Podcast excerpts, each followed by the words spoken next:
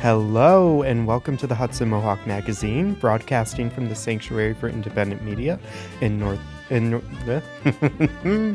in Troy, New York, on the unceded homelands of the Mohican people known today as the Stockbridge Munsee community. I'm Marshall Hildreth.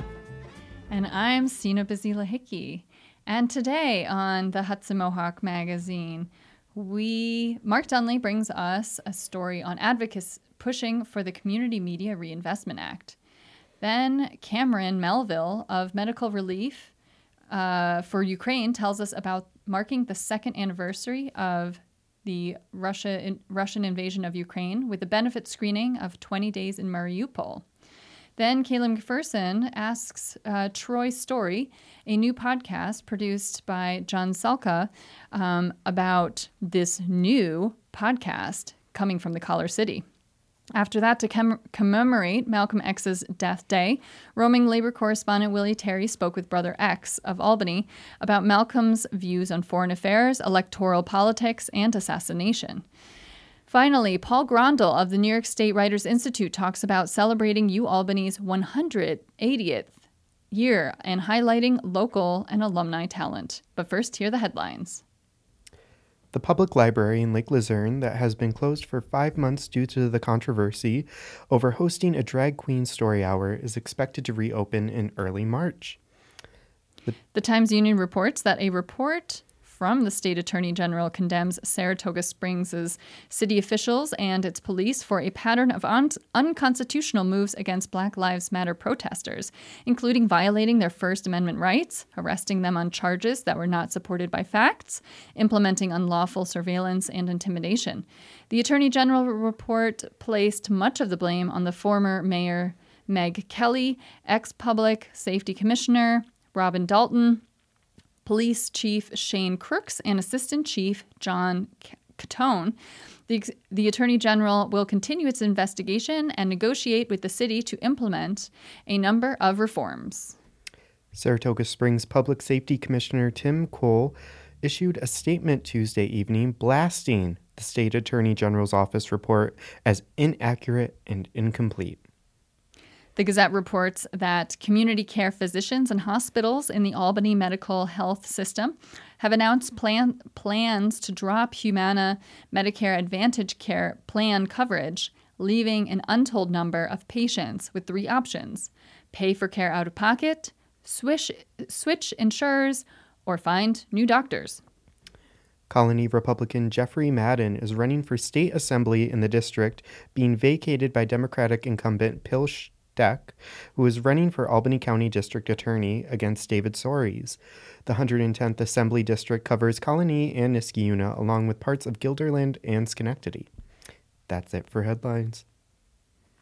For those of you just tuning in, you're listening to Hudson Mohawk Magazine, listener supported radio that builds community right here in Troy, New York, and the surrounding capital region through broad grassroots participation. Our content is produced by volunteers. To learn how you can contribute, you can go to mediasanctuary.org, email us at hmm at mediasanctuary.org, or call us at 518 272 2390. The Community Media Reinvestment Act in New York State would help fund public, educational, and government community media access centers around New York State. The bill would impose an excise tax on large streaming and satellite corporations, with part of the revenue going to PEG, similar to fees presently charged for cable television. Anthony Aaron, chairman of the Alliance for Community Media New York, talks with Mark Dunlea. Hi, I'm Anthony Arian. I'm chair of the Alliance for Community Media of New York. And I understand you're at the state legislature because there's a, a bill you're trying to get passed to provide some funding for community media? Yes, that's correct. It's called the Community Media Reinvestment Act. And it's both in the Senate and the Assembly. S 2581 and uh, A 5900. And so, what's you know, how much money would it raise for community media? Um, you know, what are the type of uh, community media activities you would fund, or the the legislation would fund? Well, it would fund community media and much more. About 40% of it would fund community media that exists or wants to exist. Another 40% would fund the local municipalities to help their local budgets. and um, uh, the other 20% will help New York, the New York State government administer that and just have some income for them. Now, in the Capital District over the years, there have been struggles with our local cable providers because normally, as part of their franchise agreements, they're supposed to put up, uh, you know, some funds to support community media operations. Usually, it doesn't work out the way you want to to do it. Um, you know, how is that type of franchise funding going for community media in New York State at the moment? Well, that franchise fee income is declining quite fast, not only in New York, but everywhere. In Massachusetts, I'm on the Northeast Region Board. And um, that, the, the thing about it in New York State is that doesn't necessarily fund community media because it goes in the general fund. And what has happened in most places in New York State is nothing or almost nothing goes to community media. This bill would change all that. So, what is the extent of community media in New York State at the present moment? You know, are there particular hotspots or communities where it's doing well, and other places where a little bit of a desert? Well, sad to say, most of New York State is a desert. The only place that is really going strong is in New York City, where it started with George Stoney years ago, um, and a couple of select cities, and then a couple of small towns here and there, usually because there was somebody in that area that was uh, technically savvy and uh, said, Look, I can do this for you.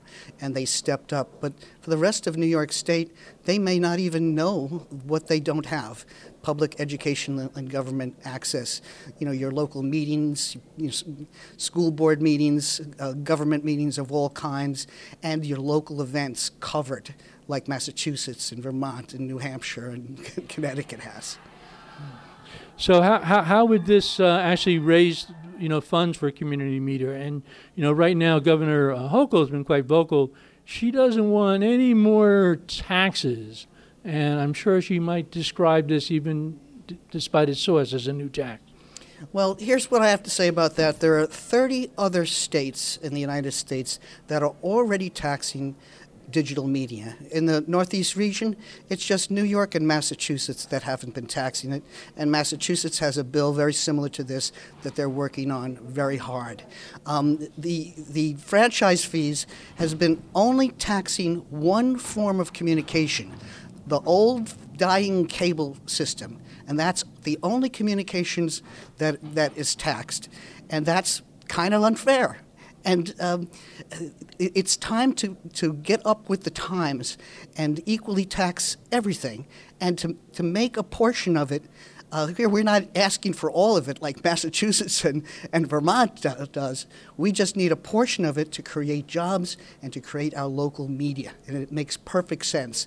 And um, uh, it, in terms of taxes, if you don't believe that com- community media or cable should be taxed, then we should be giving back all those franchise fees and say, you know, we shouldn't be taxing that. I don't see anybody wanting to return those millions.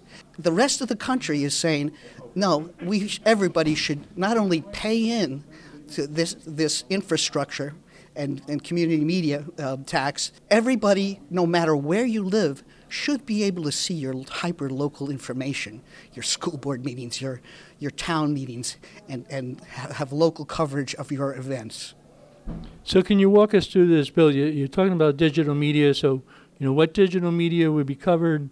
What type of funds are we talking about raising? And then how would groups be able to, or municipalities be able to access such funds? This bill taxes anything that isn't cable. So that can mean streaming, that is satellite. This is a comprehensive bill in New York. All of all of the media together and any future means. So it covers anything other than cable that should be taxed the same rate that cable was all these years at 5%. What was the second part of your question? Uh, how would groups be able to access the funds? So, so you know, once you raise the money, where does the, the money go? In this bill, 40% of the money goes to the municipalities by population where it came from.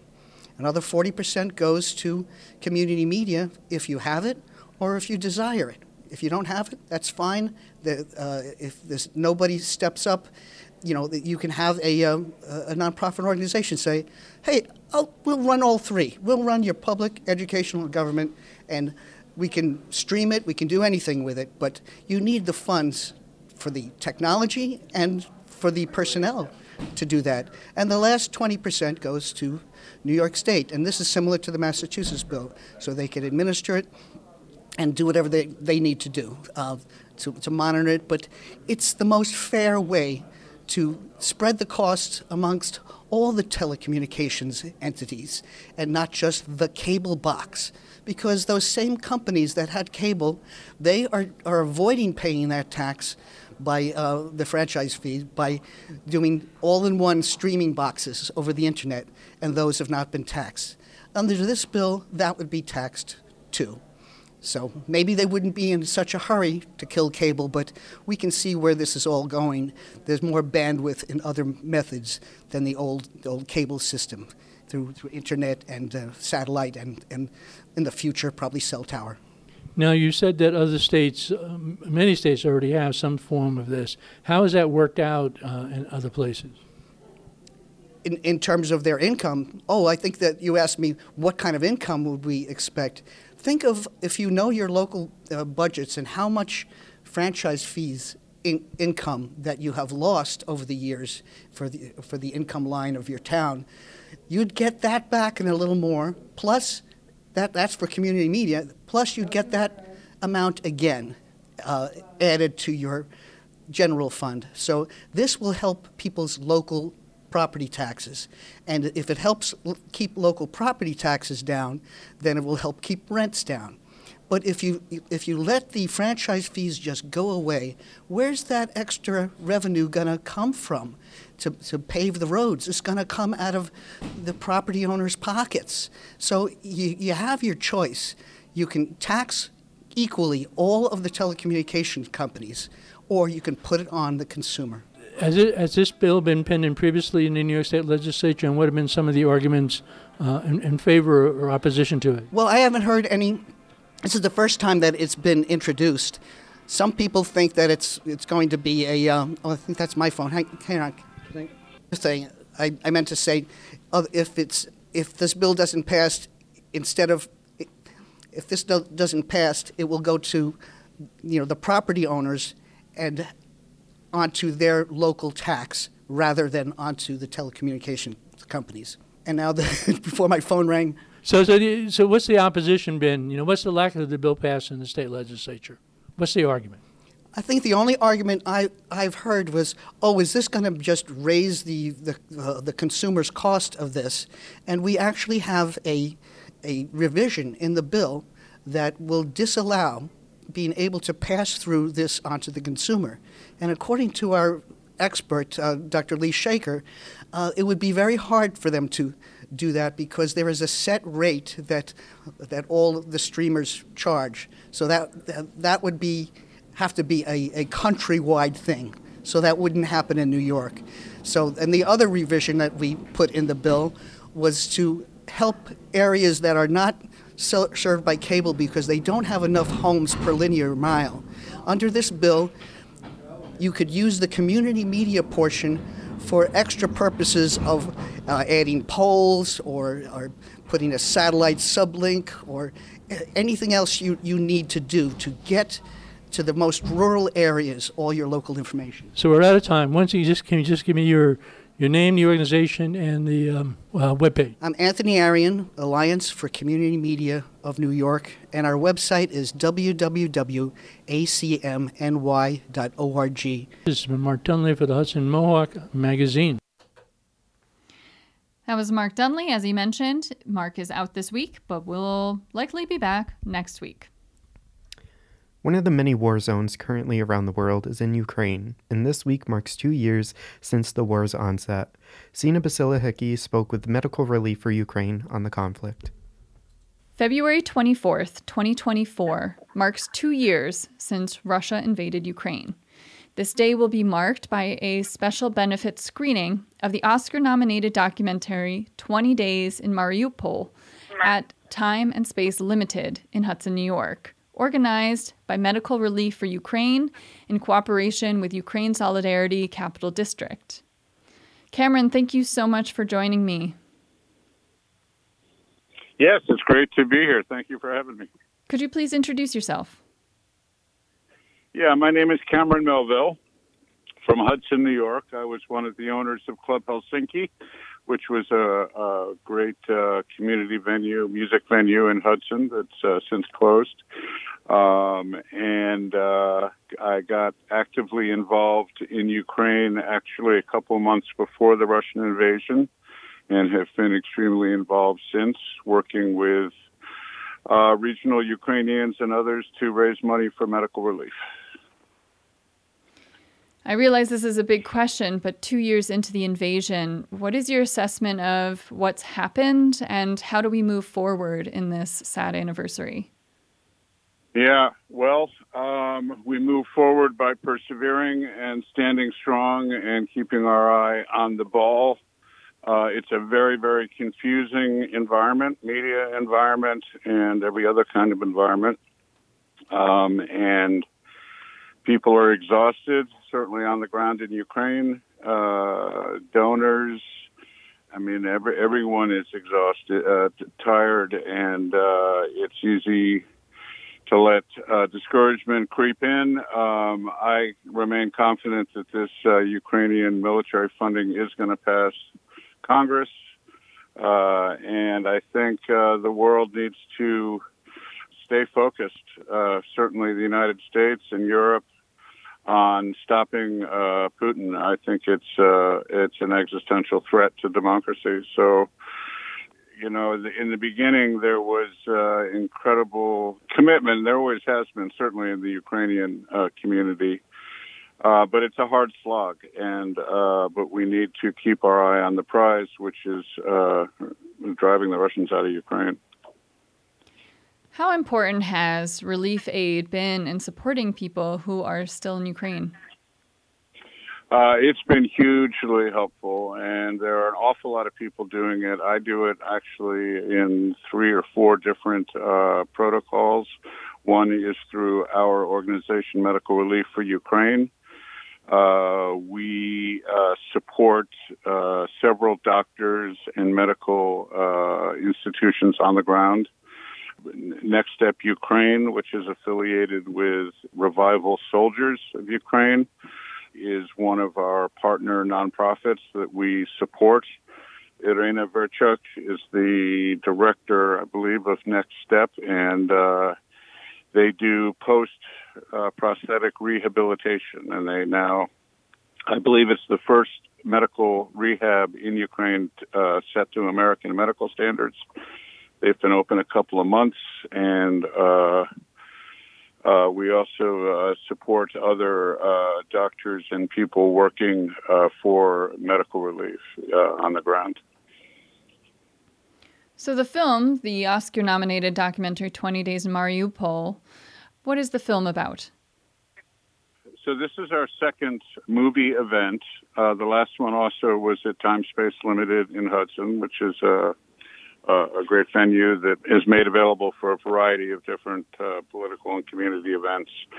Uh, the first movie we showed was Winter on Fire, which is an incredible documentary about the Maidan uprising of 2014 and 20 days in Mariupol. So when the Russians went on the move on the February 24th, uh, one of their first uh, occupation invasions and occupations was the city of Mariupol.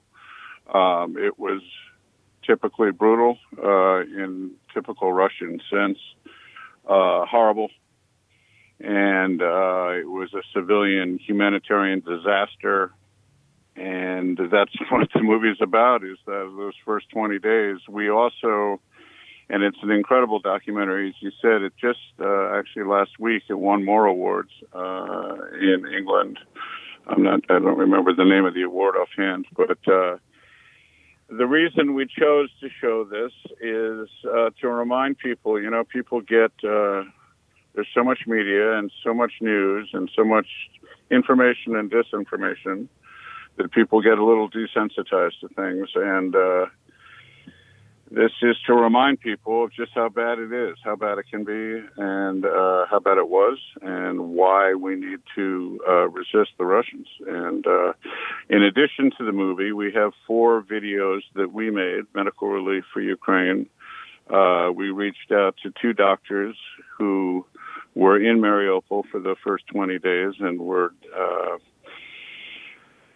were continuing with their medical care with no electricity, no water, etc. Um, and then we uh, also have a woman who was a civilian in the city who was under fire, and uh, uh, also a soldier who was part of uh, Azov Stal, which uh, was the brigade, the Ukrainian military brigade.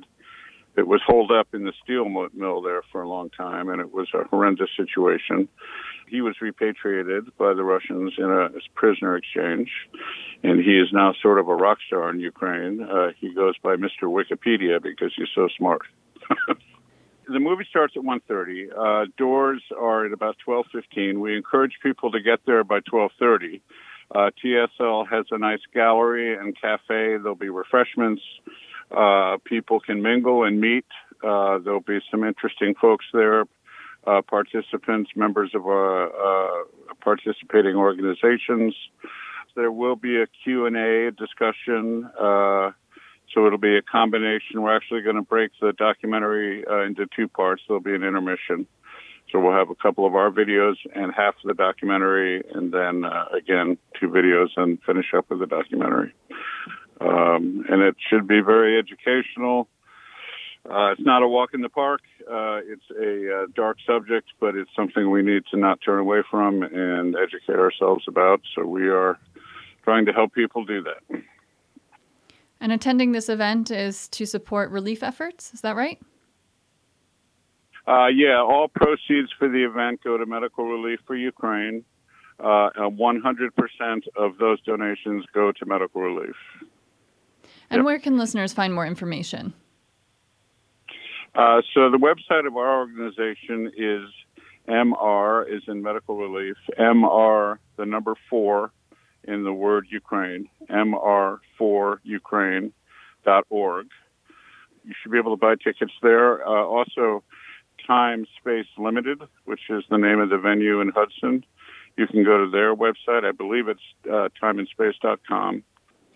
Cameron, it's been a pleasure to talk with you. As we mark this sad second anniversary, what would you like to leave our listeners with?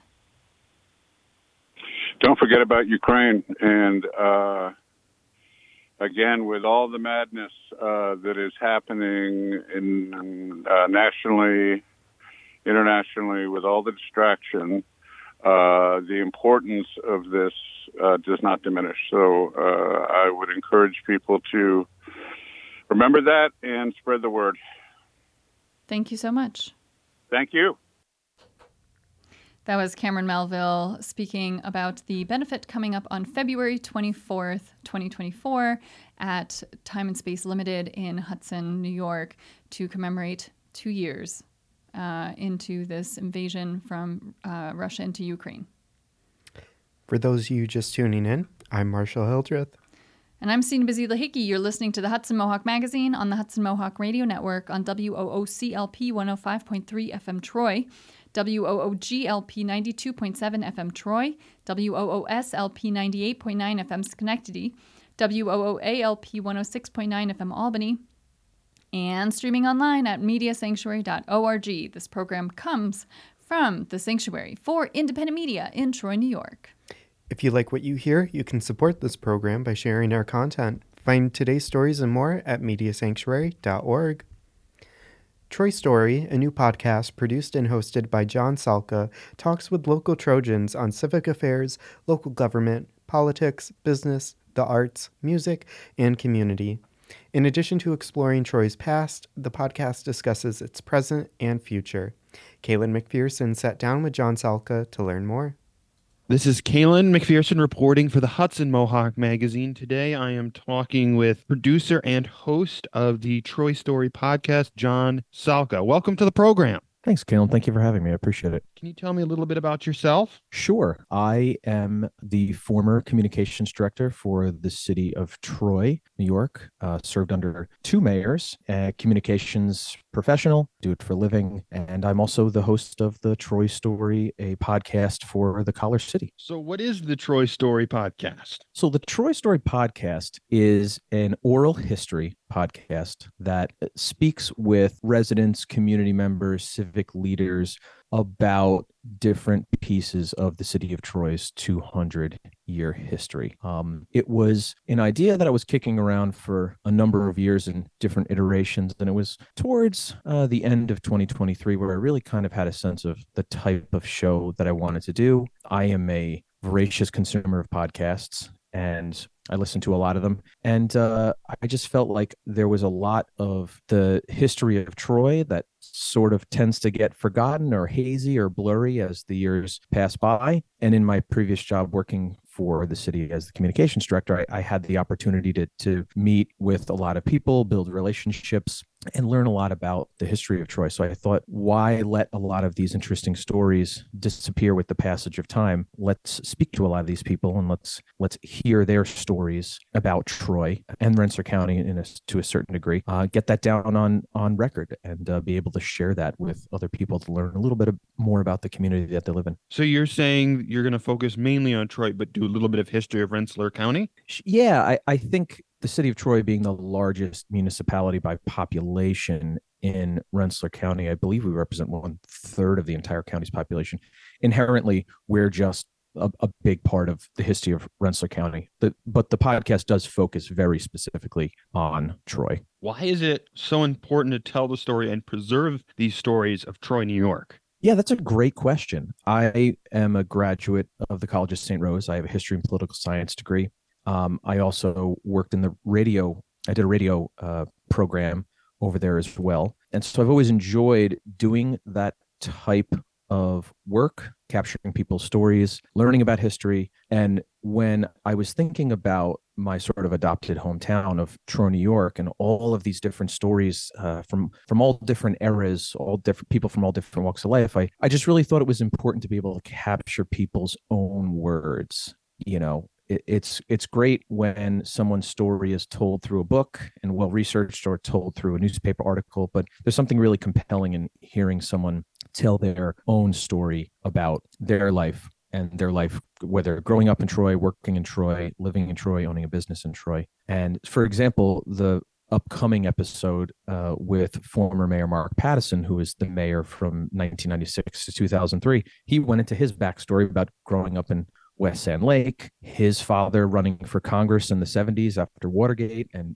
and and winning successfully following Nixon's resignation and then later in his life when he was in his mid to late 40s deciding he was going to run for mayor and his run against the fine the major financial issues that the city was going through at that time that was a really compelling story that really only he could tell himself as sort of a you know literally the the the subject of um of the story. So that's why i think it's important to hear the subject themselves tell their own story as opposed to the voices of others right and i think it's important to get these oral histories there's something about getting oral history opposed to written history that changes how it comes across yeah, absolutely. Um, th- th- and I'm I'm not saying there's anything wrong with history books or even reporting or or you know, independent research, et cetera. I think those are all important versus primary versus secondary sources, et cetera. But you're right. There is something very compelling hearing somebody's own voice telling their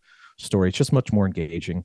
And when it's a, a podcast audio only format, it really, I think, is is just much more engaging. It allows you to kind of sit in their story and hear their voice and hear their personality, how they remember how they remember these events in their lives what do you want people to take away from your podcast? Gosh, that there is so much unique and distinct history, interesting characters from the city of Troy and to be fair, the village of Lansingburgh, which eventually merged into the city of Troy uh, 100 years ago, that connects the city to uh, the United States uh, broadly. Um, we were one of the wealthiest cities in the nation at the city's earliest inception. We were home to industry and shipping, and uh, we benefited so greatly from our location on the Hudson River. You know, how many historical figures have have a connection, deep connection to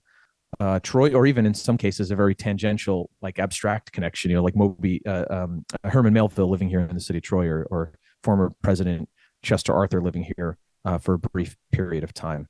Um, people should just, uh, it- you know, I, I want to be able to connect individuals to those stories and also to perhaps set the record straight on a lot of more recent history, the things that happened in the city, probably even from the last uh, 30 years. 30 years ago was, um, in some people's lives, quite a long time ago. Um, and uh, we shouldn't forget, as much as we want to remember our distant past history, we should also be very cognizant of our more recent history, where we've been, eh, where we're going, and who are the people that are, are affecting the trajectory of where we are now. Uh, You can learn a lot from history and take it into the future. Yeah, absolutely. I think the interviews I've done so far have even shown me someone uh, who considers themselves sort of like a, a ravenous consumer of of local history, political history, uh, world history, United States history. I've learned so much even just in the two or three interviews that we've we've done so far. Could you give us like a random fact about Troy that maybe somebody doesn't know? Ooh, that's good. Another great example from the upcoming former mayor Pattison interview. He was telling the story of when he decided to run for mayor. The city was going through a public referendum to switch from what was a city manager form of government to a strong mayor form of government, uh, meaning that the mayor would be directly elected and the mayor would be the the the chief executive of the city as opposed to sort of like a member of the city council. And he decided that he was going to run, and he got, he basically announced his campaign, and the the Democratic chair called him up and said, "Nope, I'm not endorsing you. I'm not supporting you. We have somebody else." And so Mark said, "Oh, geez, that that that stinks. All right, well, I'm going to run, but if I lose, eh, you know, so be it." Well, he says two weeks later, the, the Democratic chair called him back and said, uh, turns out the other guy doesn't want to do it. You're, I guess we're going to endorse you. You're the only candidate. So that was how we got into the race. And then, you know, as they say, the rest is history. He was elected mayor and, and reelected and served for, for two terms. So one person deciding to decide not to run determined, you know, essentially who could become the next mayor, which is really interesting. Yeah, it is really interesting. So I was looking and will each episode have a guest or will some episodes just be, you know, just you talking or each episode will have a guest. Uh, that is the principal format of the show as, as an oral history podcast. I try and stay out of the way as much as possible. I have some questions that I like to use as prompts to sort of encourage the guests to start talking and telling their story. And then as we, you know, as we listen to them telling their individual uh, backstory, I may ask them specific questions, follow ups. You know, how old were you at that time, or who who was who was the mayor, or you know, what was what was the status of of um you know what were the big industries at the time, or whatever. So uh, it's definitely interview one on one is the current format. Uh, in the future, we may have multiple guests at the same time, but right now it's it's one on one for purposes of the individual storytelling. um with about a minute left to go, um can you give us a sneak peek of what's to come in the next couple episodes? And is there anything else you'd like to say and uh, that I didn't ask? And where can people find more information? yeah, if people are interested in finding more information about the podcast, they can visit troystorypod.com. Uh, we're also on on social media on all the various sites at Troy Story Pod. Upcoming episodes, we've got uh, scheduled. We're talking to some. Uh, we're talking to a local author about a upcoming book on a topic that's uh, uh, sort of close to my heart.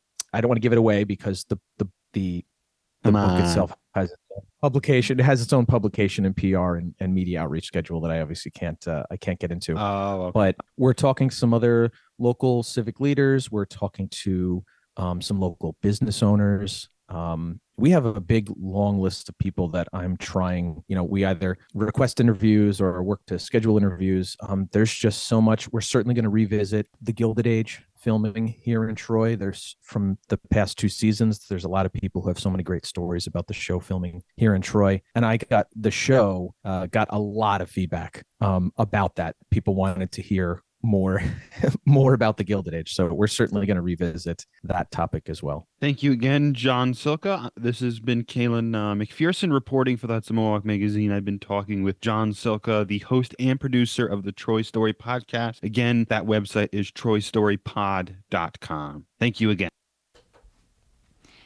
Troy Story Pod is on Instagram and uh, on that website. And I know, I think it's just been one piece so far, but we're very excited to hear some more local talent. Yes. On to our next segment. On February 21st, 1965, Malcolm X was assassinated while speaking at Audubon Ballroom in Harlem at the age of 39. That day, the black community and the world lost a powerful voice in the liberation movement. On Tuesday, 21st, 2024, HMM roaming correspondent Willie Terry spoke with Brother X of Albany about Malcolm's views on foreign affairs, electoral politics, and assassination. This is part one of Willie's discussion with Brother X. Yeah, this is Willie Terry, a Roman labor correspondent for the Hudson Mohawk magazine. I have on the phone uh, Brother X. We're going to discuss Malcolm X. So, Brother X, before I get started, just kind of just tell people a little bit about you. Sure, sure. Um, I am uh, Brother X. Uh, I was chairman and head of local organizing committee Justice Else, commissioned by the Honorable Minister Louis Farrakhan from uh, 2017 to 2020. Uh, we have since uh, disbanded, but uh, for a number of the years that we did it, we were a very active group.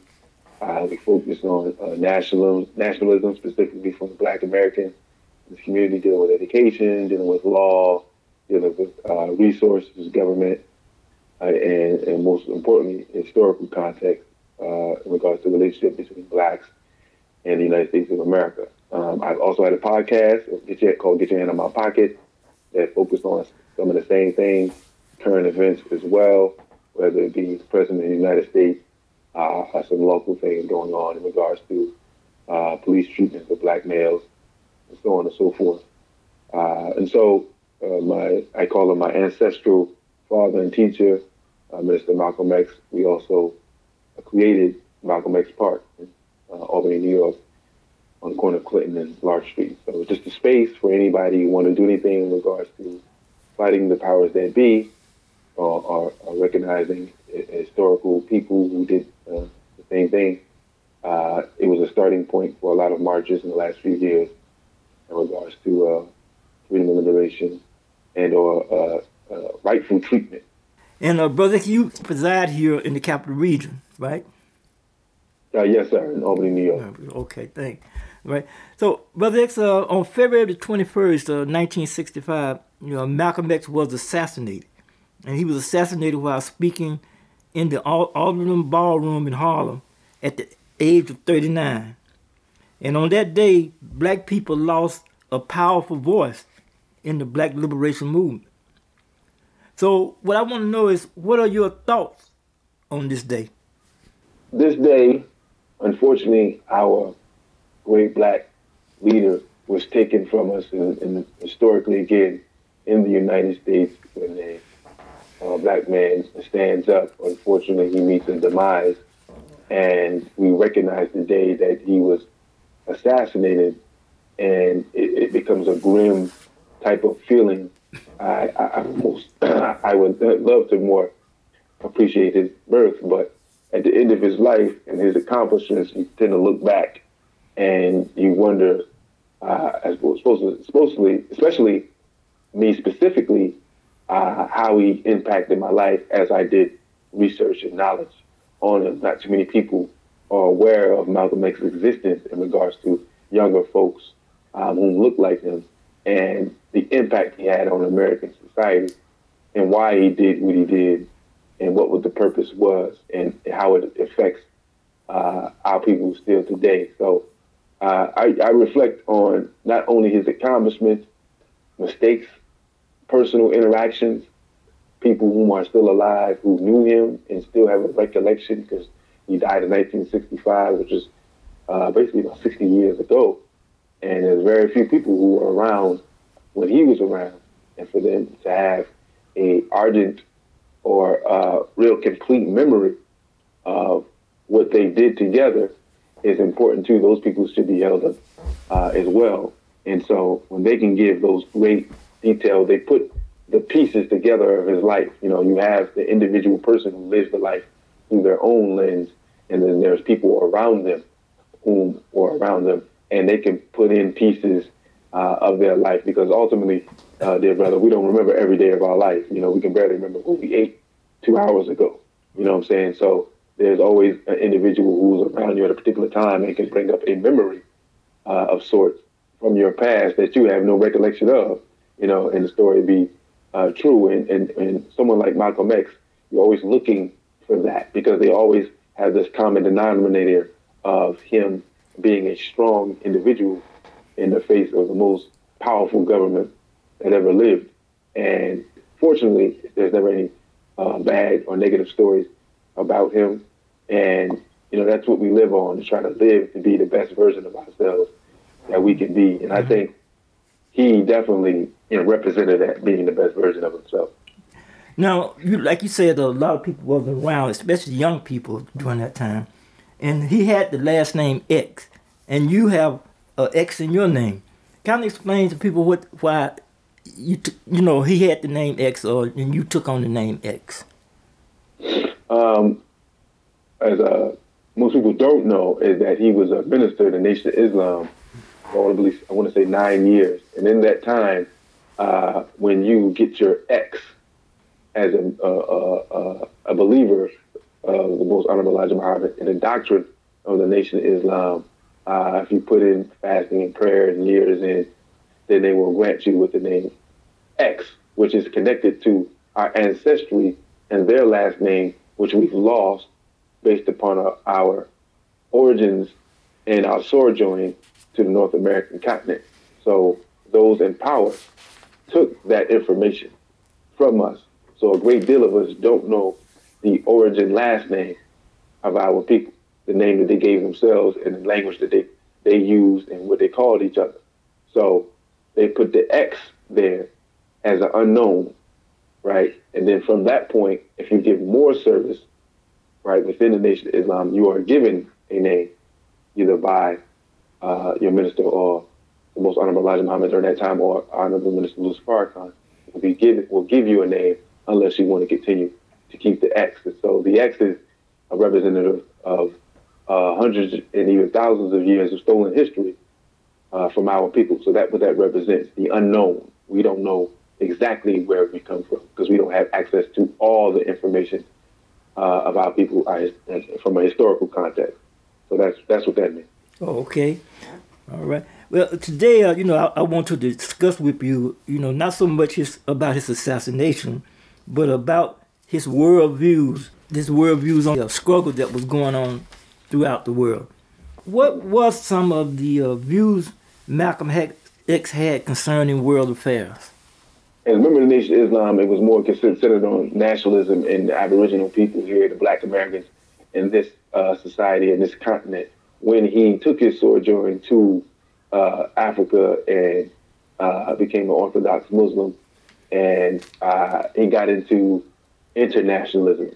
He became took on these other monikers of humanitarian and so on and so forth, which gave him a broader interconnection with global society. Because in the media uh, during that time, they focused mainly on his speeches against uh, white supremacists, white supremacist groups, uh, white supremacist police, uh, politicians, and so on and so forth. And so he started to send messages back from Mecca when he took his his uh, uh, Mecca trip. He also went around Africa and and found out that leadership had different colors. Leadership had different uh, foreign entities, and he was he was uh, he was very studious in regards to what was going on internationally. That it was a global Western power structure, as he called it, that dominated globally. And so certain countries that were not American and not black, uh, in essence, were taking on the powers that be the same powers that we were fighting in America. He had realized that these things were going on in other countries. And so in his speeches and in his doctrine and in his philosophy, as it started to change, he dealt with the Chinese, uh, different entities, uh, different islands, different uh, na- uh, African nations that were fighting the powers that be during that time there was a lot of guerrilla warfare that was going on. People were trying to get free. The Chinese was trying to get free. You know, Nigeria was trying to get free. Uh, he talked about the Mau Mau and, and, their military groups and how they were completely and utterly outnumbered in regards to their percentages and the, and the people who were uh, buffer groups that looked like them, and then also the Britain Empire that they were fighting that was controlling Africa. And so he dealt with, he came back with that information with our people. He believed in freedom everywhere that it was. He believed that the people should uh, control the government, that the people should not be afraid of the government, it should be the other way around, and that we can collectively come up with a solution.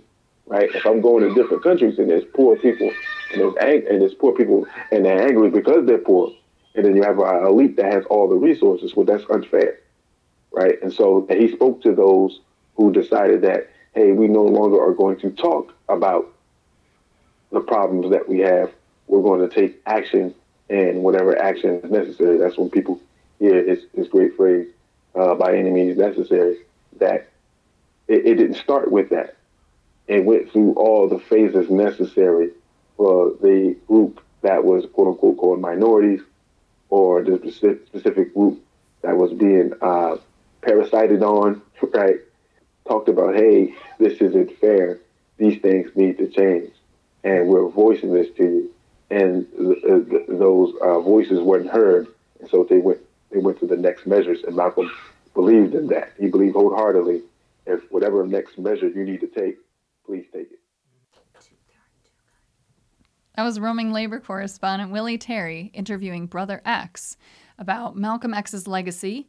February 21st is the death day for Malcolm X. There's a lot of interesting programming coming to the New York State Writers Institute.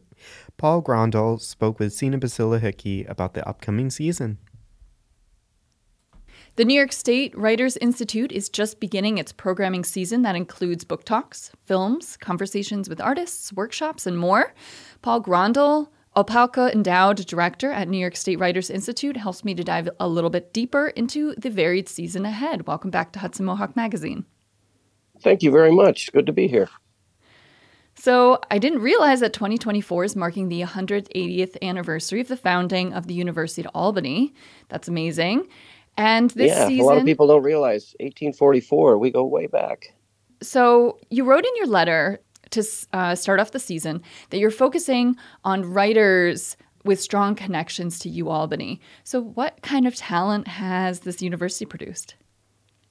Yeah, so the Writers Institute, this is our 41st year of presenting uh, the best writers really from around the country and around the world. But this year, with our 180th, we wanted to remind people that there's an incredible talent pool right here, both at the university and throughout this region. So we're really leaning into that this semester. We have uh, coming up uh, Richard Mirabella, who's on the staff here at UAlbany. He's a novelist. We've got uh, Molly Guptill Manning, who's an alumna. We've got a couple of emeritus uh, professors, uh, Lydia Davis, and, and also um, uh, we had one earlier in the season already. We've got faculty members Kyra Gaunt and uh, an alumnus, a filmmaker, Stephen Susi. So they're spread throughout the uh, fall semester of our programs. And just a reminder that uh, even though we do love bringing in writers from far away, that there are many really talented writers right here in the 518. And just in this next week, there's a packed schedule beginning with Thursday, February 22nd, with Tales of a Dying Mall in upstate New York with author Yes. Karen Lynn Greenberg. So, Yeah. Crossgates Mall and Colonie Mall are just around the corner. So, uh, what can you tell us about this talk? Yeah, that's a beautiful book. I'm going to be doing the the moderating. We also have some classes of students uh, from English department and our writing and critical inquiry, which are all first year students, and they've read the novel. Um, as a journalist, I've covered a lot of our dying malls in, in this region, but she taps into that whole trend and elevates the people that we might look past the person who you know is in the nail salon or the person who is in the food court and really dignifies and, and gives them um, uh, real meaning. Um, and it's a beautiful story. It's a it's a mother son story. She's in the nail salon that's about to close. There's somebody who's in the bookstore that's about to close as well. He's never can quite finish his own book and his dissertation. And she peoples her novel with all these real relatable characters that we've all seen when we pass through our malls and that we kind of look through. But she sort of forces us to take another look. And it, it's a beautiful novel. It actually made me cry, which I don't do that often at books. It's very tender, very moving. she's a professor at Siena College, and we're really happy to have her in our series. Yeah, too often do we overlook a lot of uh, workers who are so important and that we come across every day. And then there's the film screening Turn Every Page The Adventures of Robert Caro and Robert Gottlieb. The relationship between editor and writer, one which you have experienced yourself as a writer and journalist. Can you talk about that experience and the importance of the work that these two have produced, which looks at the power dynamics? Yeah, so uh, Robert Caro is one of our greatest biographers, historian, the power brokers, kind of the gold standard, and Robert Moses. Um, but he's been working on this multi volume. Uh, the whole career of LBJ, Lyndon Baines Johnson, and he's in his mid to upper 80s now, and he's trying to finish this last book. And his editor throughout uh, the last 50 years was Robert Gottlieb, who passed away uh, last year in his 90s. And his daughter is a wonderful documentary filmmaker, Lizzie Gottlieb, who made this movie of this beautiful working relationship between writer editor, which is one of trust, one of respect, one of um, realizing everyone needs a good editor, and even the most brilliant biographer can benefit from a good editor. And Robert Gottlieb is is famous for having edited so many amazing writers. He was the editor of the New Yorker for a while. Um, but his daughter is coming to our film festival. That's coming up on April 6th. So this is an opportunity to show some full length and longer films that we didn't have time and space for. And then she'll be coming and having a conversation um, about making that film and about, you know, taking a deep dive with her father and Robert Caro. Hmm. That's great. And after that, there's an AI workshop. So AI is so complex, and uh, we could absolutely just talk about that on its own. Is the workshop focused on protecting oneself from AI or how to use it ethically? What what kind of angle does this workshop take? I think it's uh, you know AI is kind of the wild west right now. So the University of Albany is bringing on 27 new faculty members across many disciplines, many departments who are studying and researching AI. What does it impact? What is the ethical uses of it? How do we um, deal with property, uh, intellectual property? And I don't think anyone has a good answer. I've played with it a little bit, uh, ChatGPT. I don't know if you have. It's a powerful tool. There's a question about is it going to be a benefit to society? Is it going to be a detriment? I think it's a lot like when cell phones came in or when personal computers came in. Um, there's kind of a lot of fear and loathing right now about it. And this is an, an opportunity to explore uh, the whole gamut of reactions and, and, and ways that this powerful tool will be used. So I think it's still very much uh, a work in progress and yet to be determined of uh, whether it's a plus and negative for society. We could say the same with social media. I mean, a lot of people think it's been a benefit, but a lot of people now uh, they're they're sort of pushing um, the big tech companies to control it a little bit. Its impact on particularly preteens and teens. So I think AI fits into that category. We're still trying to figure it out, and collectively, societally, um, you know, it's it's not determined yet. It seems that AI is very much uh, both good and bad. Do you think that we can use it ethically if we're not also being taught critical thinking uh, at the same time? Yeah, I think they have to go hand in hand. But again, is a hammer good or bad? If somebody uses it in a violent attack, it's bad. But if I build a house, a habitat for humanity, it's good. So I think this tool in different hands or different purposes could be good or bad. I hope it can lean more to the good. There's a lot to talk now, like what are the guardrails, what are the rules. Part of the problem with technology, it moves so fast, you can't really figure out how to control it until it's out of control. I would say certainly the social media platforms are kind of at that state now. So I, I do think, you know, we need the best minds and best thinkers um, talking about how we can put this to good use, uh, make it beneficial instead of detrimental. We've only gone through three events and there's so many more, but we only have two minutes left. And I just wanted to kind of maybe get a little bit of a broader view. What would you like listeners to understand about the spring schedule? And maybe some, is there something particular that you want to spotlight? I mean, our film festival is our big annual spring event. It's on April 6th on Saturday. Like all of our events, we're proud that we can present that free and open to all. Uh, we get a lot of donations and sponsors that make that possible. I guess we're always thinking about the next big thing, the next idea that we want to discuss and bring in some of the best minds and best writers. AI is just an example of that. Certainly, we've we've looked at you know migrant issue, we've looked at free speech issues. You know, we also love a great book of poetry and and and great literary novels. You know, those writers can look at these big questions in, in different ways, maybe less as researchers or scholars and more as creative, uh, artistic minds. But we, we invite people our motto is uh, join the conversation. You know we do bring together people who are passionate about reading and discussing ideas and the people that write books that, that spur a lot of discussion and ideas as a former student at SUNY Albany, I only attended the New York Writers Institute a few times. I didn't realize it was such an, an available and amazing resource on campus. What would you like some students to know about the access to information in this uh, institute? Yeah, that's a great question. You know, first and foremost, there's a reason we we put a lot of our authors at 4:30 on Tuesday and Thursday. We call them craft talks because they have English classes and and writing classes. These are aspiring writers. We think they can be inspired by by what these veteran, uh, accomplished authors can can teach them, and we want them to realize that this is not really you know something you have to read the book every time. You can come with an open mind and have a discussion. We're, we do not need to put more work on on students, but some of the classes actually read the books, and these are classes for credit. We love when they're there, but we you know we get people from six to 96 literally at different events sometimes we have children's authors or ya authors and we're doing more uh, with seniors. We were at the Beverwyck uh, Senior Community recently. I worked with, and they came to our book festival, seniors at Shaker Point, um, people in their 80s, 70s, 80s, and 90s who are really good writers. And now they've published their own writing, and we invite them to come as well. Paul Grondahl, it's always such a pleasure to speak with you and to hear what's coming up at New York State Writers Institute. Thank you so much for joining me.